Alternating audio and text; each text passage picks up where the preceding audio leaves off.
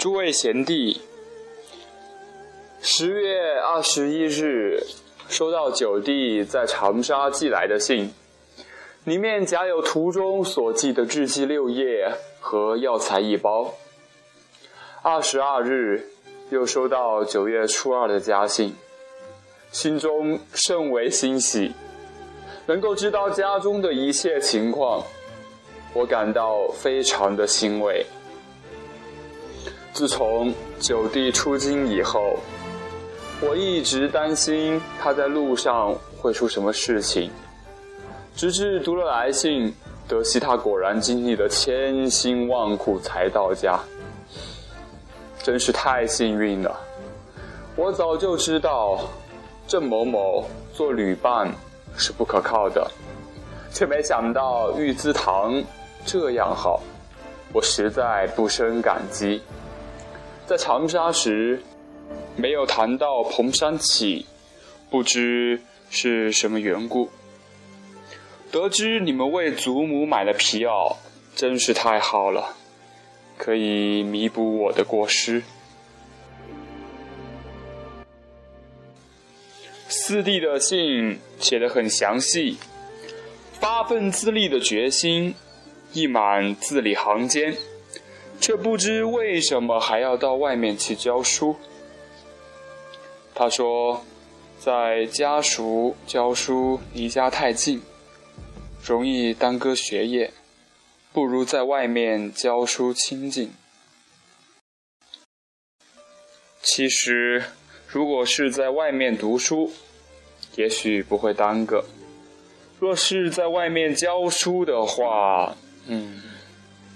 恐怕比在家塾教书更容易耽搁吧。倘若真的要发奋自立，不仅在家塾教书可以读书嘛，即使在空旷的田野，在热闹的场所，也可以读书，甚至是背柴放猪也都能读书的。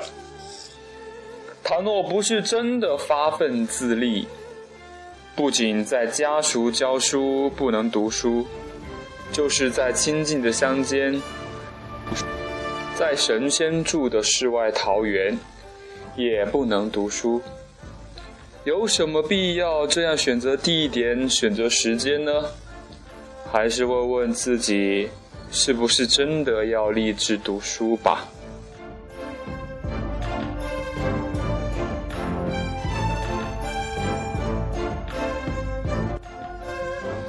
六弟埋怨自己的命不好，我也是这样认为的。不过在小考中遭遇了失败就发牢骚，我可是要笑话你志气太小，所忧虑的事情太琐碎了哟。一个有才德的人的志向，要将自己与所有人和所有事看成一个整体。修养道德品性，成就大事业，这才不会辱没父母生我养我，才能做一个对天对地都不会感到惭愧的完美之人。因而，这样完美的人所忧虑的事情是：自己不如尧舜，自己不如周公，自己的德行没有修炼好。学问也没有修炼好，他忧虑愚昧无知的人顽固不化，忧虑侵略者侵占我们的国土，忧虑品行不好的人攫取重要的职位，而有德行、有才干的人却不能够发挥作用，忧虑老百姓蒙受不到自己的恩泽。这才是一个有志之人真正应该忧虑的事。这样的人是不会忧虑个人的进退、家人的饥饱、世俗的荣辱得失、贵贱和成败这些无足轻重的小事。六弟只不过是小考没有及格，就说自己的命不好。我真是要笑话你所忧心的事情太小了。不读书也就罢了，既然认为自己是读书人，就必须按照大学上所说的去做。大学的主要内容是明德、亲民、止于至善，并把这三点看成是分内的事。读书如果不能联系到自己，说这三件事情与我毫不相干，那么读书还有什么用处呢？就算这个人他会写文章、会作诗，自认为学识渊博、温文儒雅，他也只算是一个识字的泛珠啊。为什么不能说他是一个明理有用的人呢？我们都知道，朝廷之所以会根据八股文来选拔任事者。是因为这样选拔出来的人能够带圣贤立言，能够明了圣贤的心意，像圣贤一样的做事，这样的人做了官，在百姓中能做表率。如果人把明德、亲民看作是分外的事，虽然能文能诗，但是对修身养性、治理百姓的道理一点都不懂。朝廷任用这种人做官，和任用放猪娃做官又有什么不同呢？既然认为自己是个读书人，就一定要明白《大学》这本书上说的，都是自己立身最重要的原则。里边需要学习的项目有八条，就我看来。最有用处的只有两条，即格物和诚意。什么是格物呢？格物就是获取知识，而诚意呢，就是实际去做这件事情。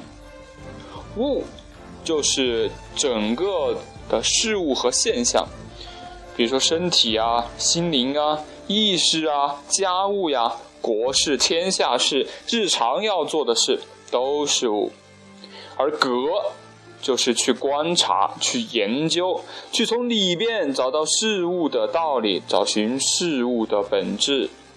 例如，侍奉长辈、定期的问候长辈，这是物；弄清侍奉长辈、定期问候的道理，则是格物；尊敬兄长。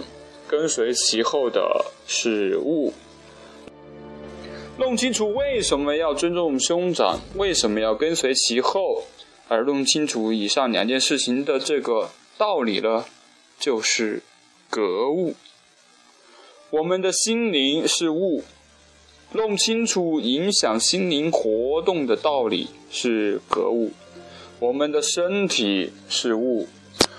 弄清楚爱护身体的道理，弄清楚站要正，坐要直，对爱护身体的作用是格物。每天看的书，书上的每句话都是物。根据自己的体会，弄清它的作用是格物。这都是获取知识要做的事情呐。诚意呢，是知道了道理。就要照着去做，就要实实在在的不欺骗人，知道一句就要做一句，这是实际行动。同时去做到这个格物和诚意这两点呢，就可以获得渊博的学位或显达的地位。我有一个朋友叫吴竹如，他格物的功夫很深。每遇到一件事物呢，都要找出他们的道理来。还有一个朋友，叫做郭更峰，他在诚意上很严格，每天都写日记。一天中有一个想法不对，有一件事情做的不好，或者说了一句话，或者沉默不语，他都要记下来。而且要用那个正楷字写，三个月就订成一本。从乙未到现在，已经订有三十本。即使他一个人独处的时候，也不乱想、乱说、乱做，非常严格，有时出现了一点不对念头，就立刻把它打消，而且把这件事情记在日记上。所以读他的书，将每句话都和自己密切联系起来，就像医治自己的病的良药一样。现将更丰先生的日记抄了三页，随信附上。嗯，各位弟弟可以去看一看。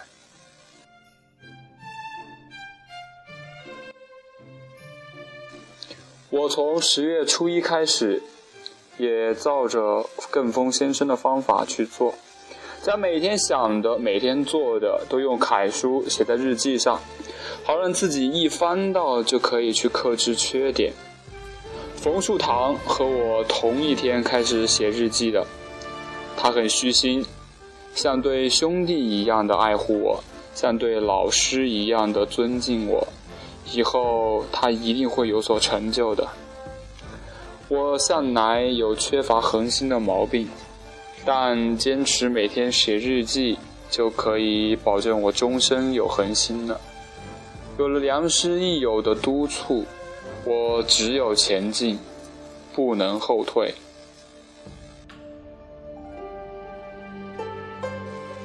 本来想抄我自己的日记给你们看的，不料今天静海先生到我这里来，把本子拿走了，来不及抄。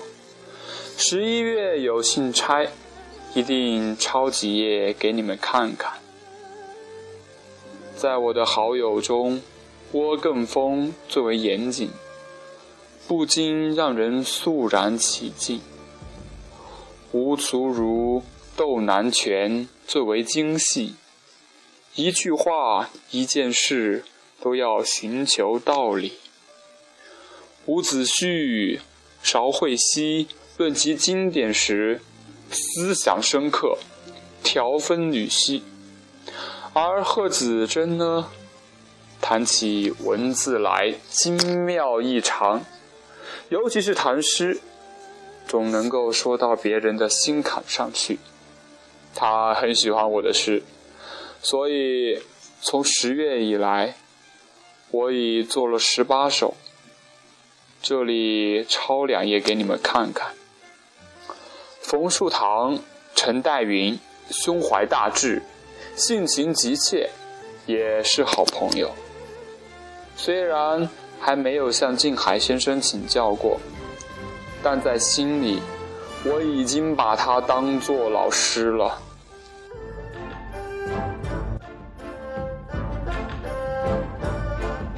每次写信给你们，总是不知不觉的说了太多的话。或许你们会厌烦了吧？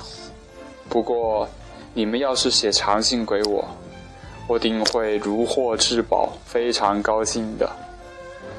这大概是因为人与人的性情不一样吧。我从十月初一写日记，以此帮助自己改过自新。从前，我和小山有误会。实在是我一时愤怒，不近人情，所以我打算主动上门道歉。恰巧初九那天，他来我家拜寿，当天晚上我去他家和他谈得很好。十三日，我又和戴云请他吃饭。此后，我们的关系。又恢复如初，所有的误会都消除了。最近的情况大致就是这样，以后再给你们写信。兄，国藩手书，道光二十二年十月二十六日。